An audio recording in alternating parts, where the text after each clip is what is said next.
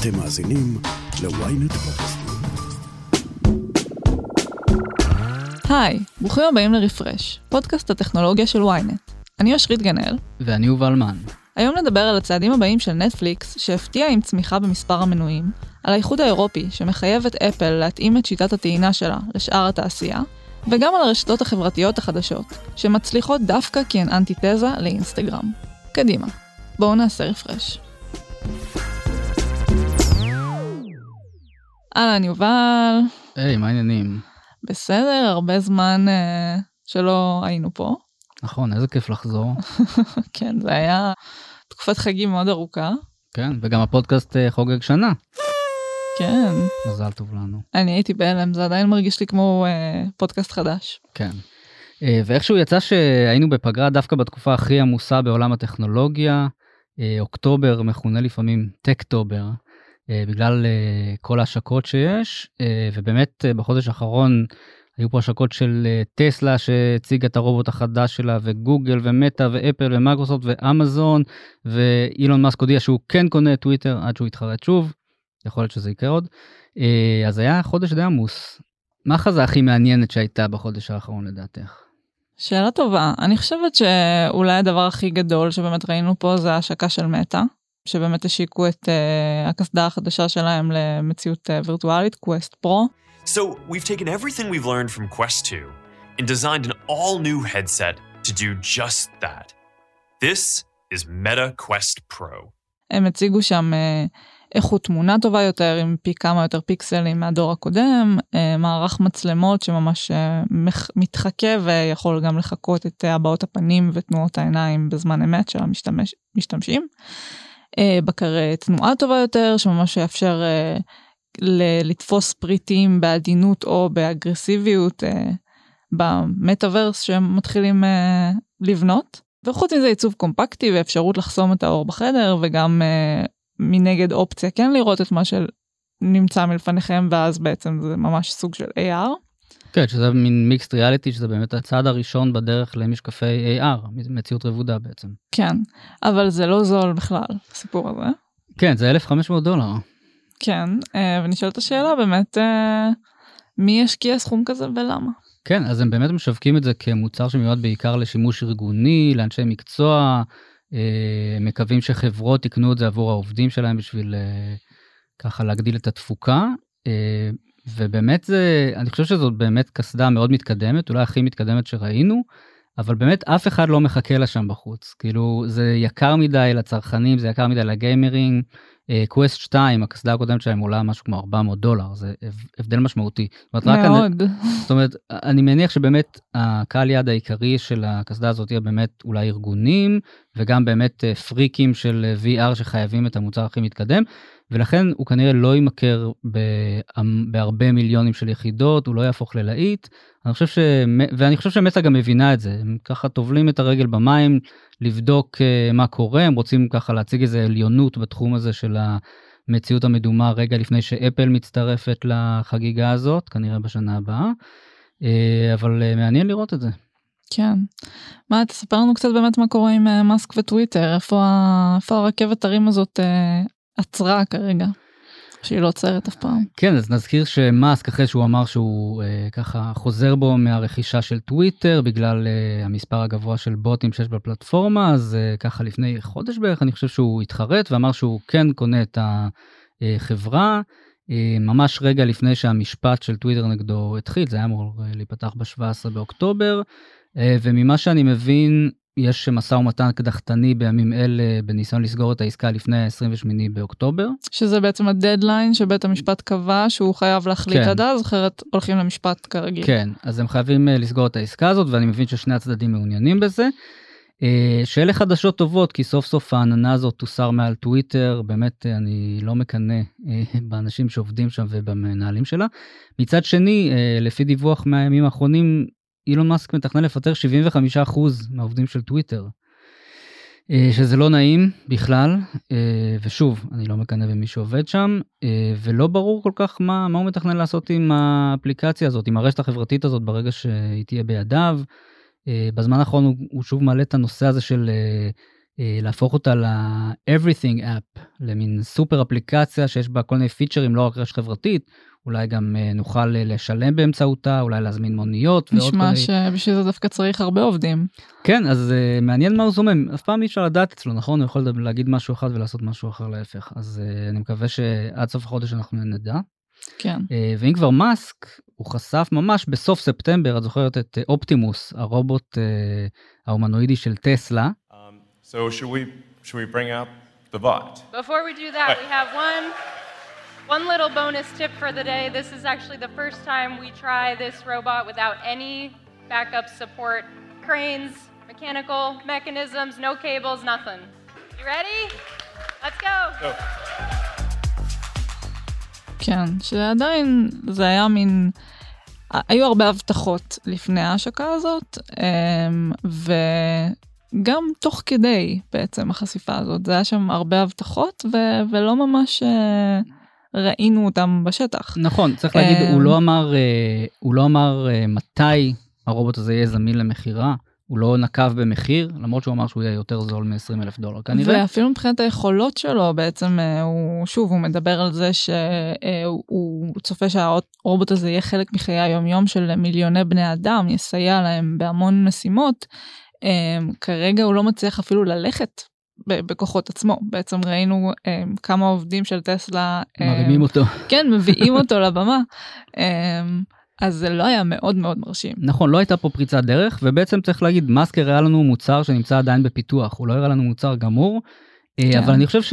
זאת אומרת, לא ראינו פה פריצת דרך טכנולוגית, אבל אני חושב שהנקודת אור פה מבחינתי, ולדעתי זה, זאת אומרת, אם מאסק מושקע בזה, ובאמת מאסק זה כמובן האיש הכי עשיר בעולם, יש לו את הממון, אם הוא עכשיו נכנס בכל הכוח לתחום הזה של פיתוח רובוט הומנואידי, אה, יש סיכוי טוב שבעוד כמה שנים יצא מזה משהו. אחרי שני רבעונים בהם איבדה משתמשים, נדמה היה שנטפליקס מתחילה להרגיש היטב את מחיר ההתנהלות שלה, אחרי שנים של מלחמות הסטרימינג. ברבעון האחרון היא פתאום מפתיעה לטובה, אבל ממש לא נכנסת לשאננות. אז נטפליקס אה, פרסמה את התוצאות הכספיות שלה לרבעון השלישי וגילינו שפתאום היא הוסיפה 2.4 מיליון אה, מנויים חדשים. אה, הרבה מעל מה שהיא עצמה צפתה שהולך לקרות ברבעון הזה וזה מגיע באמת אחרי שני רבעונים שבהם היא בסך הכל איבדה 1.2 מיליון מנויים אז זה ממש היפוך של המגמה הזאת. כן זה היה רבעון די מוצלח בשביל נטפליקס. אה, וצריך להגיד שהיא כאילו עוברת תקופה קשה אחרי שבקורונה היא צמחה בטירוף, הוסיפה מיליוני משתמשים ברחבי העולם, ועכשיו היא מתמודדת עם החזרה אה, לשגרה, עם, אה, וגם עם התחרות הגוברת בתחום הזה של הסטרימינג, כמובן דיסני פלוס ועוד הרבה חברות סטרימינג שצצו בשנים האחרונות ככה נושפות באירופה. אבל זה עדיין לא נגמר מבחינת נטפליקס, זאת אומרת, קשה להגיד שהקשיים מאחוריה. ברור, דיברנו על זה פה המון, באמת על זה שאם פעם משתמש ממוצע ידע שהוא צריך לשלם לשירות סטרימינג אחד או נגיד שניים לצורך העניין בשביל לקבל את כל התכנים שהוא רוצה. זה הלך וצמח וצמח אה, ואנשים כבר לא מוכנים לשלם בשביל אה, שבעה מנויים אה, שונים זה הפך להיות מטורף קצת. כן אפילו בישראל אגב ההיצע הולך וגדל זאת אומרת יש לנו פה את נטפליקס יש לנו פה את דיסני פלוס יש לנו את אמזון יש לנו את אפל TV פלוס יש גם את דיסקאברי שהצטרפו למשחק לאחרונה יש לא מעט אופציות בישראל כבר. כן אה, ומעבר לזה באמת גם התוכן עצמו שהרבה פעמים מרגיש קצת כמו איזה בופה שנראה מאוד אולי יפה ומפתה אבל ברגע שאתה נותן ביס אתה קצת אה, מתאכזב אומר על זה שילמתי. אגב, רוב המנויים החדשים שלה ברבעון הזה, אפילו שזה נראה מאוד יפה, הם רובם מאסיה פסיפיק. אה, אזור ארה"ב וקנדה הוא הקטן ביותר, הם הוסיפו רק 100 אלף מנויים מהאזור הזה. כן, אני חושב ששם הם הגיעו לאיזה תקרת זכוכית, זאת אומרת, כן. כמה הם כבר עוד יוכלו לצמוח בנטפליקס, זה השוק הביתי שלהם, כולם מכירים אותם שם, אני לא חושב שמשם תבוא הישועה, אולי יותר באמת מהאזורים שאולי אה, עוד לא התחברו אה, בכלל לאינטרנט, אולי אה, אזורים שבהם נטפליקס עדיין לא פעילה. שם, אה, משם תבוא הישועה כנראה. ונטפליקס צופה שברבעון הבא היא תוסיף עוד 4.5 מיליון מנויים, אמ, שזה בעצם יותר קשור לעונתיות, לתקופה ולתכנים שהיא מציעה בזמן הזה. אה, ומכאן והלאה הם אומרים שהם אה, הולכים להפסיק לדווח בכלל על הנתון הזה, זאת אומרת יותר הם לא יחשפו מה התחזית שלהם למנויים ברבעונים הקרובים, אלא כן, רק, רק בדיעבד בעצם. כן, כמה הם צמחו. כן. אה, ובאמת, כמו שאמרנו, אה, נטפליקס לא נכנסת לשאננות, היא עושה כמה וכמה צעדים בשביל לנסות אה, להמשיך ולבסס את המעמד שלה. כן, בעצם יש פה שני דברים משמעותיים שהולכים להשתנות בחוויה של המשתמשים של נטפליקס בשנה הקרובה. והראשון זה המינוי מבוסס פרסומות של נטפליקס, שכבר דיברנו עליו בעבר, אז הוא יושק בנובמבר ב-12 מדינות, לא בישראל, אה, הוא יגיע בשלב הראשון הברית, בריטניה, קנדה, אוסטרליה, גרמניה, יפן, ברזיל, והוא יעלה 7 דולר בחודש, שזה 3 דולר פחות אה, מהתוכנית הבסיסית שלהם אה, מחיר אה, די אטרקטיבי לדעתי. וכאמור, זאת אומרת, הוא יהיה מבוסס פרסומות, אה, לפני התוכן שאתם צופים בו או במהלכו אה, יוצגו פרסומות באורך של משהו כמו 4 או 5 דקות אה, ביחס לשעה, אה, פרסומות של אה, 15 עד 30 שניות, ויש כמה מגבלות גם למנוי מהסוג הזה. קודם כל, אה, לא יהיה ניתן להוריד תכנים, מי שעושה מנוי אה, מבוסס פרסומות לא יוכל להוריד סדרות או סרטים לצפייה offline, ולא כל התכנים יהיו זמינים.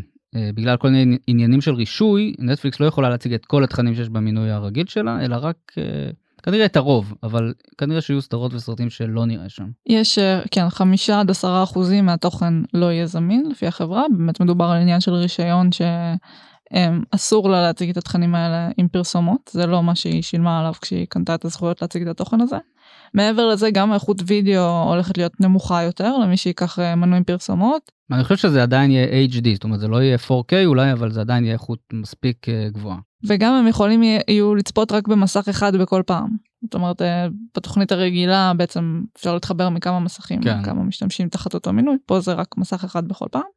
הם יצטרכו גם לספק פרטים כמו תאריך לידה ומגדר, כי זה בעצם חלק מהנתונים שעל גביהם מפרסמים יוכלו להתאים את הפרסומות שלהם בהמשך. אה, בשלב הראשון זה כנראה יהיה רק לפי מדינה וז'אנר. וזה שינוי מבחינת נטפליקס שבמשך שנים בעצם אמרה שהיא לא מעוניינת להכניס פרסומות. המפרסמים עצמם, הרבה חברות מאוד רצו לפרסם בנטפליקס במשך שנים, אה, והחברה עצמה לא הייתה מוכנה לפגוע בחוויית הצפייה שלה. אז יש כאן ממש אה, עידן חדש. כן, במשך שנים באמת המנכ"ל אה, ריד אייסטיק ממש סירב, אה, אבל אני חושב שאלה היו שנים שבהם נטפליקס די שיחקה על מגרש ריק. זאת אומרת, לא היו לה באמת מתחרים בתחום הזה של הסטרימינג, היא התחרתה בעצם ברשתות הכבלים, בטלוויזיה הליניארית, והיום כשהיא מתמודדת עם דיסני פלוס, שאגב גם משיקה מנוי מבוסס פרסומות ועוד הרבה מתחרים בתחום הזה, היא חייבת עכשיו להילחם על המקום שלה, והיא באמת נאלצת לעשות דברים שעד עכשיו היא לא תכננה לעשות. אה, אז באמת היא, היא משלבת את הפרסומות בפעם הראשונה.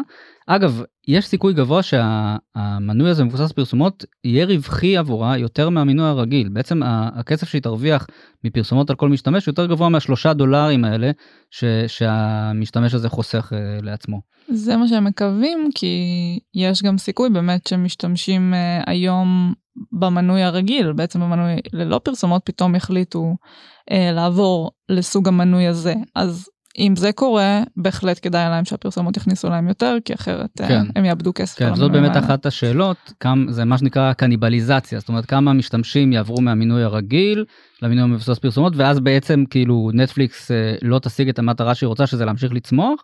מצד שני, אם זה אה, יוביל לעלייה בהכנסות, גם טוב. כן.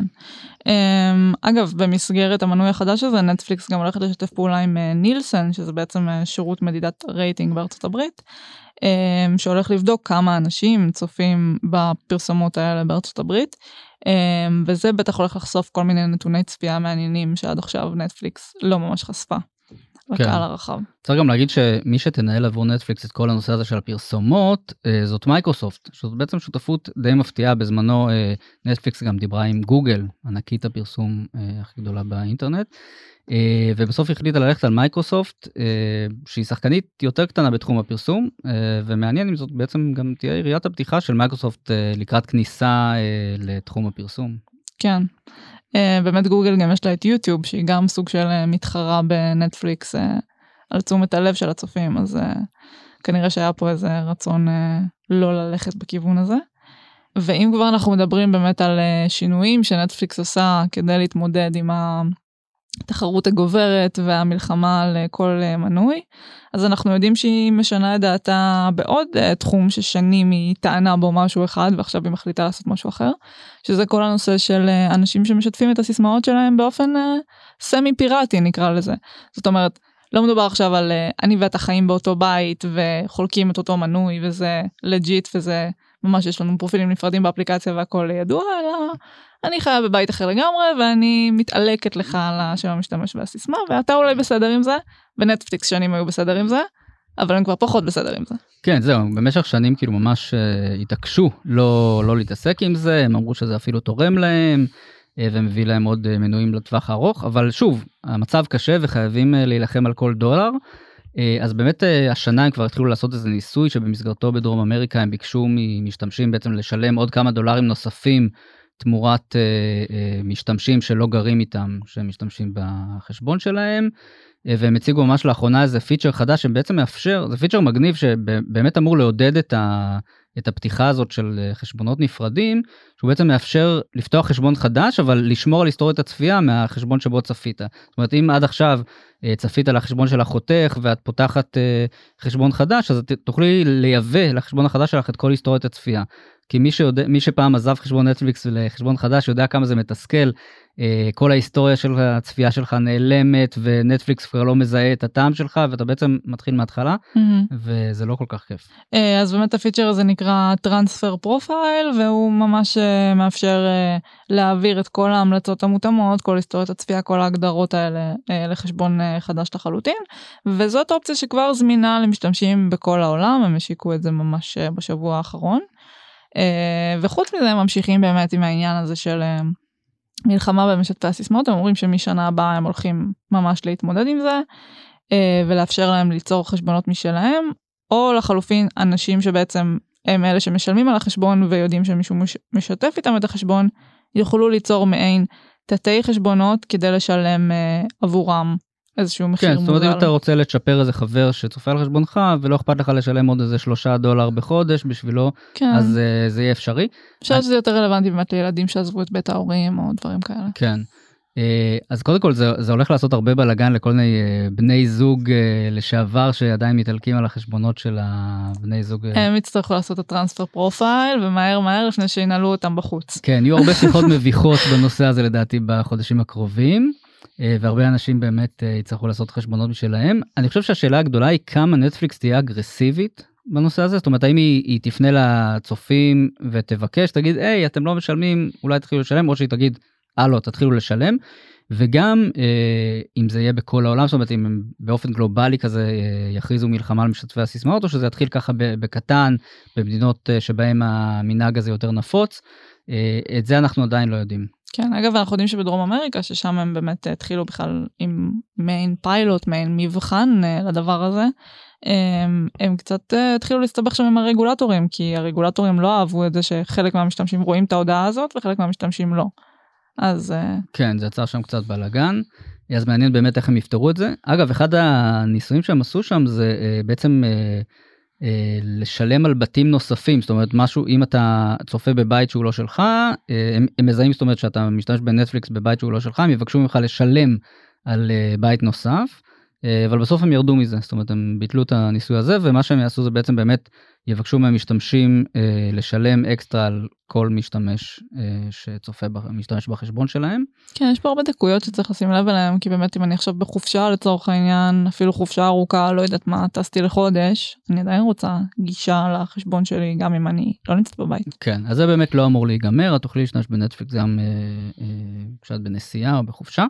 אה, ומה שמעניין זה שבעצם שני המהלכים האלה משתלבים אחד בשני בעצם הם אה, בנטפליקס מאמינים שהמינוי מבוסס הפרסומות יהיה מאוד פופולרי בקרב אנשים שעד עכשיו אה, השתמשו בסיסמה של מישהו אחר. לא רצו זה... לשלם מחיר מלא. כן הם לא רצו לשלם עכשיו 10 או 15 דולר ועכשיו 7 דולר זה כן סכום שהם מוכנים לשלם. אגב מה מה דעתך את תעשי מנוי מבוסס פרסומות לנטפליקס כשזה יגיע לישראל? אני חייבת להגיד שאני מסתדרת בלי נטפליקס בכלל. וואו. אז כנראה שלא. אה, אז אני חושב זאת אומרת ב... לא הייתי רוצה להוסיף פרסומות לנטפליקס בגלל שזה באמת השירות סטרימינג המרכזי שאני משתמש בו. ואני חושב שנגיד בשירותים משלימים זאת אומרת לכל אחד יש כזה כמה שירותים קטנים יותר שהוא משתמש בהם אז זה פחות אכפת לי נגיד אם בדיסני פתאום אני, יש- אני אוכל לשלם פחות אה, תמורת צפייה בפרסומות או באמזון למשל, אני חושב שזו אופציה לא רעה בכלל. כן, אני חושבת שאולי זה באמת פונה גם לאנשים שבשבילם נטפליקס הוא סוג של אה, מנוי קטן ומשלים יותר, ואז טוב, כן. אז אני לא אוותר עליו לגמרי. כן, למשל אנשים שצופים בעיקר ב-yes או hot, אה, ועכשיו, אה, ויש להם גם נטפליקס, אז בסדר, פעם ב- כשצופים בנטפליקס אה, נראה קצת פרסומות, זה לא שלא רגילים לזה מהטלוויזיה הליניארית. ויש גם משהו שלא הולך להשתנות, נטפליקס הודיע שהבינג' לא הולך לשום מקום. יש בשנים האחרונות איזה לחץ כזה מצד משקיעים על נטפליקס אה, לוותר על המודל הזה של שחרור סדרה במכה אחת, זאת אומרת, אה, הרי נטפליקס שהיא מוציאה סדרה, כל הפרקים בעונה שהיא מוציאה זמינים. זמינים, מהרגע הראשון לצפייה. אה, ובניגוד לזה חברות למשל ב-HBO זה לא עובד ככה ב-HBO הם, הם פשוט משחררים פרק בשבוע כמו פעם. אה, והטענה היא שמודל כזה אה, משפר את הנאמנות של המשתמשים לשירות זאת אומרת כי הם לא יכולים עכשיו לראות הכל ביומיים ואז לבטל את המנוי. הם אה, ממשיכים עם המנוי לאורך חודשיים לפחות כי הם עוקבים אחרי התקדמות של הסדרה. אז נטפליקס אומרת שלא, היא לא מתכוונת לשנות את המודל הזה. אה, הם אומרים שבעצם המודל הזה של בינג' מסייע לצופים ככה לצלול לתוך אה, סדרה מסוימת ואחרי זה להפוך למעין שגרירים שלה, לספר לחברים שלה ולהדביק אותם ככה בהתלהבות. אה, והם אומרים למשל בדוח, בדוחות הכספיים שלהם, אומרים סדרה כמו משחק הדיונון, שהיא בקוריאנית, לא הייתה מצליחה במודל שהוא לא מודל של בינג'. זאת אומרת אנשים התחילו לצפות בסדרה, סיימו אותה בכמה ימים. אה, והתמכרו אליה אה, ואם הם היו צריכים עכשיו לצפות בה לאורך חודשיים ולחכות כל פעם לפרק הבא לא בטוח שזה היה קורה. למה דווקא בגלל שהיא בקוריאנית אנשים פחות היו נאמנים אליה? אה, אז אני חושב שזה בגלל מחסום השפה זאת אומרת אתה עכשיו אולי לא תחכה שבוע לאיזה סדרה קוריאנית אחרי שראית את הפרק הראשון ואתה לא בטוח לאיזה כיוון זה ילך אתה זה, זה משהו שונה. אבל ברגע שאתה יכול ככה להמשיך את הסיפור ולראות עוד פרק אה מגניב ואז להמשיך אה, הלאה והלאה אז כנראה שזה עובד יותר טוב. כן. מעניין למה הם לא משלבים, כאילו גם בינג' וגם בחלק מהסדרות. נגיד סדרה שהם כבר יודעים שהיא להיט ואנשים Stranger Things למשל. זהו, אז נגיד Stranger Things הם כאילו שחררו את העונה האחרונה שלה בשתי פעימות. אני חושב שזה אבל יותר קשור לענייני הפקה, זאת אומרת לא הספיקו לצלם או לערוך את כל הפרקים, אז הם החליטו לפצל אותה, הם עשו את זה כבר כמה פעמים בעבר, אבל הם תמיד טענו שזה לא איזה אסטרטגיה חדשה, אלא זה פשוט אה, אילוצים. אבל בפועל הם כן עשו את זה, ו... אה, אבל כרגע הם מתעקשים, אגב, אנחנו זוכרים מה קרה בפעמים אחרות שהם התעקשו. הם התעקשו אה, לא לשלב פרסומות, הם התעקשו לא כן. להילחם בשתפי סיסמאות, עכשיו הם מתעקשים לא לוותר על הבינג', ואם את שואלת אותי בעוד שנה או שנתיים הם יאלצו לוותר גם על זה, כי המתחרים שלהם אה, עושים את זה. שיכול להיות אגב שזה גם חלק מהעניין, פשוט לא לעשות את כל השינויים בבת אחת, כי גם זה יכול לגרום לאנשים להסתלק.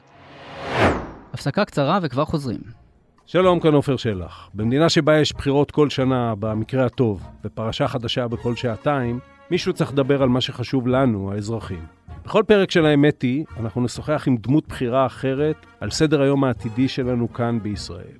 שזו דרכי להגיד לכם שנדבר על כל מה שחשוב שהפוליטיקה תעשה בשבילנו, אבל היא לא תמיד עושה, לא ברור אם היא יכולה לעשות. אז תעקבו אחרי העונה החדשה של האמת היא ב-ynet, ספוטיפיי או באפליקציית הפודקאסטים שלכם. תבואו, יהיה מעניין. האמת היא, עם עופר שלח.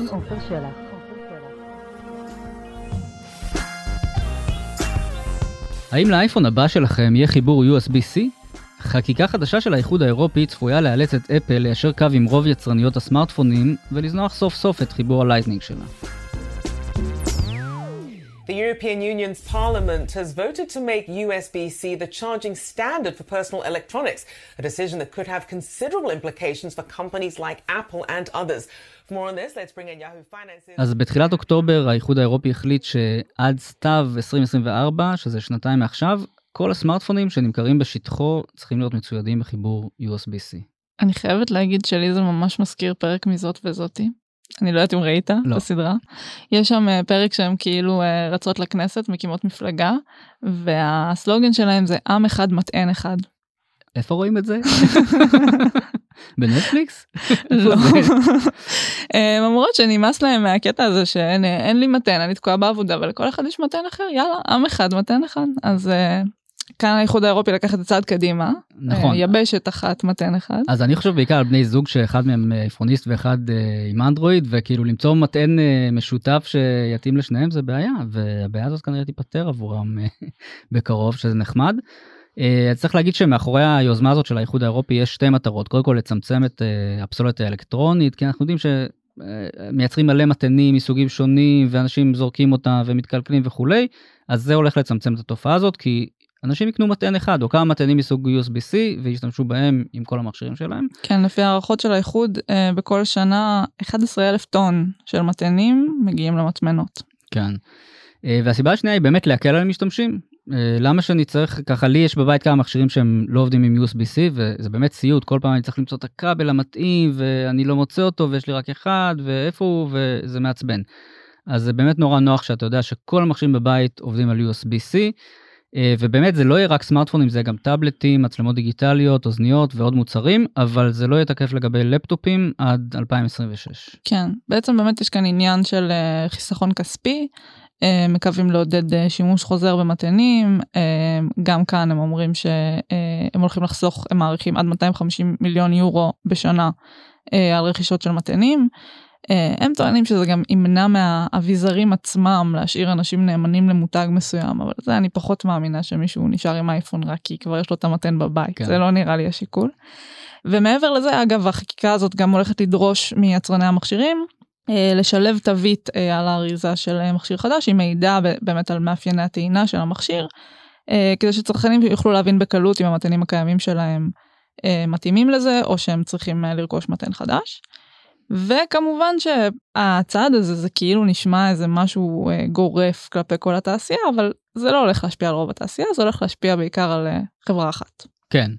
אה, אז זהו באמת רוב יצרניות האנדרואיד כבר עברו מזמן ל-USB-C כל הסמארטפונים המודרניים מסוג אנדרואיד תומכים בזה ורק אפל מתעקשת להמשיך להשתמש בחיבור הלייטנינג שהיא המציאה.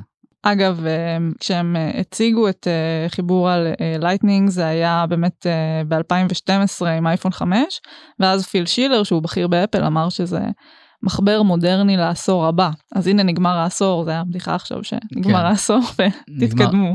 כן, נגמר העשור הם עוברים ל-USB-C.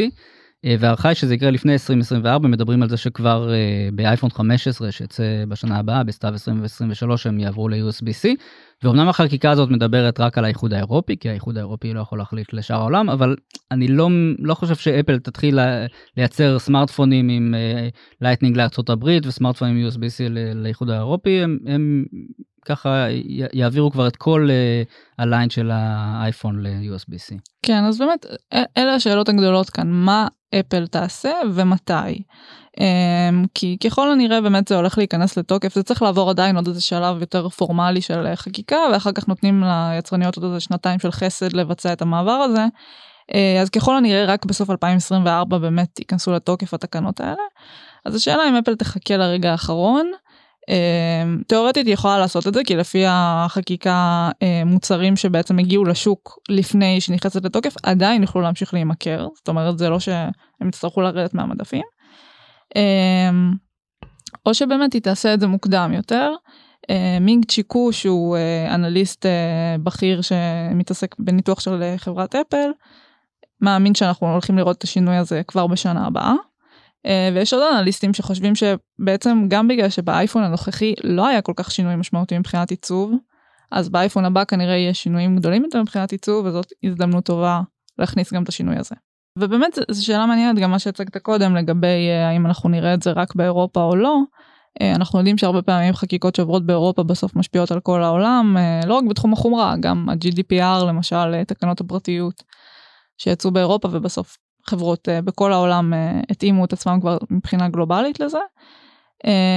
אז באמת הסיבה היחידה שיכולה להיות לאפל להתאים את זה רק באירופה זה אם הם מרוויחים כל כך הרבה כסף רק מהמכירה של המתנים עצמם ששווה להם לעשות את הפירוד הזה אבל זה באמת כנראה לא סביר. רשתות חברתיות כבר שנים לא נחשבות למקום אותנטי או חיובי אבל דור חדש של אפליקציות רוצה לשנות את זה. מה הסיכוי שלהן להצליח לאורך זמן והאם הן באמת כל כך חיוביות? קודם כל, ברור לכולנו שהימים של פייסבוק, אינסטגרם וטיק טוק אה, ספורים, כן? זאת אומרת, הם לא יהיו פה לנצח. אה, אני עוד מהדור שזוכר אה, רשתות כמו מייספייס, ICQ, זוכרת? זה היה בתקופתך? ICQ כן. Uh, לי היה פרופיל באתר שקראו לו שעת השין כשהייתי בתיכון, אני לא יודעת עד כמה זה היה נפוץ מחוץ לאשדוד, אבל אה, זה מה שהיה לנו. Uh, ICQ בהחלט, מייקרוסופט מסנג'ר. כן, היה גם חבר'ה מקושרים, כל מיני רשתות ישראליות. זאת אומרת, פייסבוק לא, לא הראשונה שעשתה את זה, ובאמת אחת השאלות המעניינות לדעתי, מי הרשתות החברתיות שיירשו את הרשתות האלה שהיום שולטות בתחום הזה. אה, ובשבועות האחרונים אה, רשת חברתית חדשה חדשה וצעירה צעירה משתלטת על טבלת ההורדות בארצות הברית, אה, רשת חברתית שקוראים לה גז. והאמת שהסתכלתי השבוע במצעד ההורדות של ה App Store בארצות הברית ודי נדהמתי. במקום הראשון ראיתי את אפליקציית גז, במקום השני טיק טוק, במקום השלישי BeReal, עוד רשת חברתית צעירה, אינסטגרם במקום השישי, סנאפצ'אט במקום השמיני, ופייסבוק אחריה. זאת אומרת אנחנו רואים פה שינוי מגמה אמנם מדובר רק בהורדות כן זה לא מספר משתמשים עדיין לפייסבוק אינסטגרם וטיק טוק יש הרבה הרבה יותר משתמשים אבל uh, הצעירים בארצות הברית האייפוניסטים מורידים בהמוניהם את uh, גז ובי ריל. כן אז מה שמדהים באמת בהצלחה המטאורית הזאת של גס זה קודם כל שהיא זמינה רק בחלק מאוד מצומצם מארצות הברית כרגע ורק... משהו כמו 12 מדינות כן ורק באייפון כן אין אפליקציית אנדרואיד. אמ, ובכל זאת אמ, מעל אה, חצי מיליון פעמים הורידו אותה מאז אה, סוף אוגוסט. אמ, השבוע בעצם אה, אחד המייסדים שלה אמר שיש כבר מיליון משתמשים פעילים ביום ו-30 אלף משתמשים חדשים כל שעה. מספרים די מטורפים. השם של הגס בא מה, מביטוי הסלנג שאני לא הכרתי, אני מודה, שמשתמשים בו מסתבר אה, דור ה-Z בארצות הברית, שהוא guessing someone up, שזה אומר לתת מחמאה. אתה כן. הכרת את זה? אה, האמת שלא. לא. אה, ובאמת הרעיון שלה זה בעצם, כשאתה נרשם אליה זה לא אתה, כשנער בארצות הברית נרשם אליה, אה, זה מקשר אותו לחברים מהתיכון שלו בעצם, אז זה מאוד מצומצם, אין פה כאילו עכשיו, לא יודעת, יהיה לך מיליון עוקבים, זה כזה כן. די אה, בחברים הקרובים. ויתחילו להציג לו שאלות, בעצם מין סקרים כאלה, אה, על אנשים בבית הספר, שהוא צריך להצביע. כל מיני שאלות למשל מי הכי יפה, מי הכי אמיץ, כשהרעיון זה באמת שאי אפשר לייצר את הסקרים האלה בעצמך. שזה בעצם בא למנוע את העניין של אה, דברים שליליים כן, יותר. כן, מי הילד הכי מכוער בשכבה, הכי כן. מעצבן וכולי. מתמקד... פה אי אפשר לעשות את זה. מתמקדים במחמאות, ו- ובאמת העניין הזה, שזה חיובי. כן, אגב זה מזכיר לי שגם פייסבוק התחילה בקולג'ים בארצות הברית, היא גם התחילה, זאת אומרת, במתכונת כזאת מצומצמת ואחרי זה התרחבה, אז כן, מעניין... כן, כמועדון סגור. כן. עכשיו זה באמת כאילו מבחינת הפיצ'ר זה די זה די מצומצם אתה לא יכול לעשות שם המון דברים אי אפשר אפילו לשלוח שם הודעה אישית גם כי הם בעצם ב, מתוך אותו רעיון הם רוצים למנוע בריונות נגיד אם עכשיו זכיתי ב... יש לי את החיוך הכי יפה בסקר מסוים ואז מישהו יכתוב לי הודעה אישית ויגיד מה פתאום כן. את כזאת מכוערת אז הם לא רוצים שיקרה. כן. אה, אז יכול להיות שהם גם יוסיפו כל מיני פיצ'רים שלא קיימים היום. אה, צריך להגיד שהאפליקציה הזאת חינמית ואפשר לשלם 7 דולר בשבוע כדי לקבל רמזים על מי החמיא לך אה, אם אתה מעוניין בזה. אה, והסיפור שמאחורי האפליקציה הזאת בכלל מעניין המייסד שלה ניקיטה בר אה, הקים כבר ב2017 רשת חברתית עם קונספט דומה בשם TBH קיצור של to be honest להיות כנה אה, ונחשי מה פייסבוק קנתה אותה תוך זמן קצר וסגרה אותה. כן. כי זה מה שפייסבוק הייתה עושה עד, לא, עד לפני כמה שנים זאת אומרת פייסבוק הייתה מאתרת את המתחרות שלה וקונה אותה ולפעמים לפעמים כמו במקרה של אינסטגרם הם הפכו ללהיט ענק. ובמקרים אחרים כמו של TBH רובנו לא שמענו עליה אה, והיא פשוט סגרה אותם. אז uh, האיש הזה באמת uh, ניקיטה בר עבד בפייסבוק במטא עד uh, השנה שעברה ואז הוא פרש ממנה והחליט להקים uh, את uh, גז. ועוד אחד מהמייסדים uh, הוא גם מהנדס לשעבר בפייסבוק. יש כאן הרבה קשרים ל... כן. אגב, יש גם uh, שמועה מרושעת על זה שהאפליקציה הזאת uh, משמשת למסחר בבני אדם למטרות מין. זה שמועה שככה מתפשט בטיק טוק והרשת החברתית כמובן עודפת אותה לחלוטין. זה נובע מזה שהיא אוספת את המיקום uh, של המשתמשים כדי להבין, לעזור להם לשייך את, ה, לשייך את עצמם לבית ספר בסביבה. אה, וכמובן שהם טוענים בתוקף שהם לא משתמשים בזה לשום מטרה אחרת ובטח לא לסחר בבני אדם. כן הם גם אמרו שכבר בעצם בעקבות השמועה הזאת אה, שלושה אחוז מהמשתמשים מחקו את החשבונות שלהם ביום אחד אה, וזאת גם הפכה להיות שאלה מובילה בחיפוש בגוגל, כאילו, האם משתמשים באפליקציה ל sex trafficking. כן. אני יכולה להבין למה זה עובד, האפליקציה הזאת. אה, אני חושבת שכאילו כל הממשק שלה הוא מאוד כזה, יש שם הרבה גמיפיקציה, נגיד אם עכשיו בחרו אותי, זכיתי באיזשהו סקר, אני מקבלת התראה בצורת להבה. ואני חושבת שבאמת יש בזה משהו מאוד מושך בלהבין אה, מה חושבים עליך ומה אומרים עליך אה, ומי באמת אה, אוהב אותך ומי חושב שאתה יפה וחכם ואמיץ. אני לא כל כך אוהבת את זה, אני חייבת להגיד שזה עדיין, יש בזה הרבה עניין של אה, להתעסק בעצמך ובמה אומרים עליך. אה, ו- וככה בעצם להשאיר אותך באפליקציה. אה, וגם יש כאן כל מיני שאלות עם אופי כזה קצת, אה, ששוב, זה כביכול חיובי, אבל נגיד, מי הבן אדם שהיית גונב מהבן זוג שלו אם היית יכול, כל מיני כאלה. שעצם זה שאנשים בוגרים יושבים ומנסחים שאלות כאלה לתלמידי חטיבה ותיכון זה קצת קרינג'י בעיניי. כן אני מסכים זה מצד אחד זה מרענן שיש פה איזה ניסיון לעורר שיח חיובי ולא שיח שלי כמו שראינו באפליקציות דומות למשל NGL אני חושב כל מיני אפליקציות שאתה יכול לכתוב מה שאתה רוצה על אנשים לכתוב את הדברים הכי מכוערים. אה, אז זה שינוי מרענן. מצד שני באמת יש בזה משהו די שטחי. זאת אומרת למי יש את החיוך הכי יפה? כאילו זה מה שצריך לעניין אותנו. וברור שזה יגרום לאנשים לכל מיני רגשי נחיתות. למה לא בחרו בי? אה, למה אני ככה ולמה זה? למרות שהם טוענים שהם ינסו אה, ככה ראיתי שהמנכ"ל אומר שהם ינסו לפזר את המחמאות באופן שוויוני. ש... כן, שאם נגיד עכשיו האלגוריתם מזהה מישהו שלא נבחר בכלל, אז הם יציעו אותו ביותר אופציות בסקרים בשביל שיהיה יותר סיכוי שהוא ייבחר. כן, אבל כן, זה שוב הולך לעורר איזה אה, תחושה של אה, פומו כזה, של למה אני לא חלק מה... חלק מהסיפור הזה, אז אה, אני מסכים איתך, זה באמת... די שטחי ואני גם טועה אם באמת זאת רשת חברתית זאת אומרת כמה הגדולה לא יודע אם הגדולה אבל היתרון של פייסבוק זה שבאמת זו רשת חברתית שיש בה הרבה מה לעשות יש בה מסחר ויש בה מסג'ינג ויש בה וידאו ופוסטים ופה זה איזה פיצ'ר חמוד אוקיי כאילו לפזר מחמאות זה נחמד אבל זה לא רשת חברתית שעכשיו באמת אה, יכולה להפוך למוקד של ה...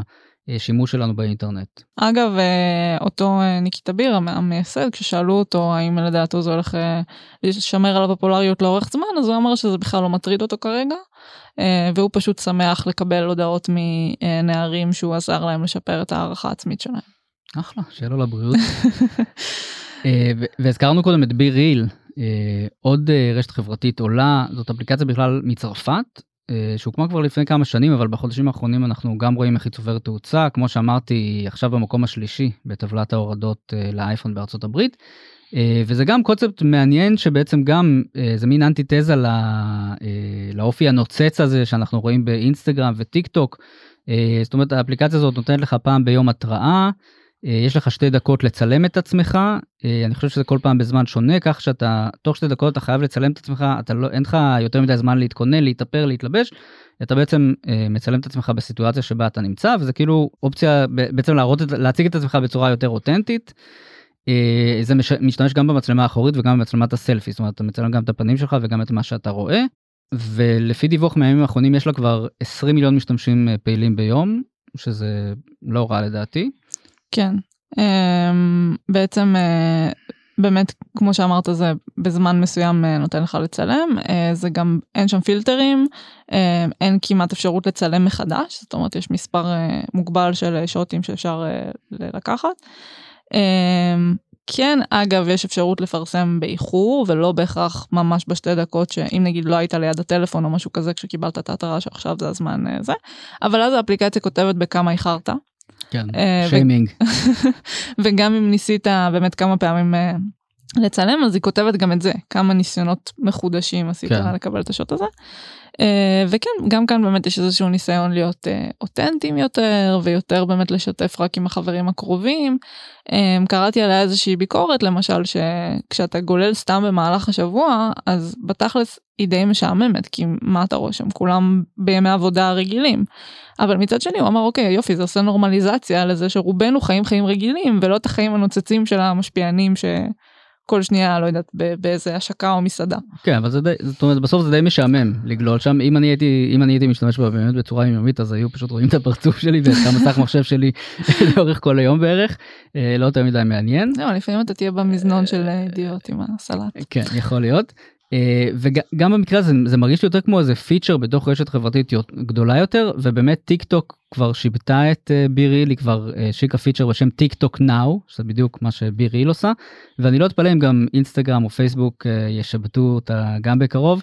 אינסטגרם אישרו היה לא מזמן איזשהו דיווח כזה שבאמת ראו שהם גם עובדים על איזה פיצ'ר כזה והם אישרו את זה הם אמרו שכרגע זה רק אב טיפוס פנימי. אה, אבל לך תדע לאן זה יתפתח זה נקרא Instagram Candid או משהו כזה. כן לא מפתיע זה מה שאינסטגרם עושה אה, כמו שהיא עשתה עם הסטוריז מסנאפצ'אט וכמו שאגב היא עשתה בזמנו עם קלאבהאוס. אה, ורילס עכשיו. כן וטיק טוק כמובן הרילס של טיק טוק זאת אומרת רילס שזה חיקוי של טיק טוק ואגב שמעתי לא מזמן ראיון של מרק צוקרברג לפודקאסט של The Verge ושאלו אותו שם מה אתה אומר על BeReal אז הוא אמר שזה די מגניב לדעתו אז אני חושב שזה סימן ממש רע מבחינת BeReal זאת אומרת אם מרק צוקרברג אוהב את זה כנראה שהוא הולך להעתיק אתכם ולחסל אתכם. אז באמת מעניין כמה זמן הרשתות החברתיות החדשות האלה ישרדו. ומה באמת יהיה הדבר הבא בסופו של דבר. כן. שכן ידיח כמו שטיק טוק פתאום צמחה לה משום מקום כן. מה הולך להיות הדבר הבא. מי תהיה האימפריה הבאה. וכמה אנחנו צריכים לפחד ממנה. כן. עד כאן רפרש להפעם. כדי להאזין לפרקים הבאים שלנו, עקבו אחרינו בוויינט, בספוטיפיי או איפה שאתם שומעים פודקאסטים. דרגו אותנו באפל פודקאסט ובספוטיפיי, ותשלחו את הפרק לחברים שחייבים לעשות refresh. נשמח לראות אתכם גם בקהילת רפרש בפייסבוק. עורך הפודקאסטים שלנו הוא רון טוביה. על הסאונד גיא סלם. אני יובל מן, תודה לאושרית גנאל. להתראות בפרק הבא.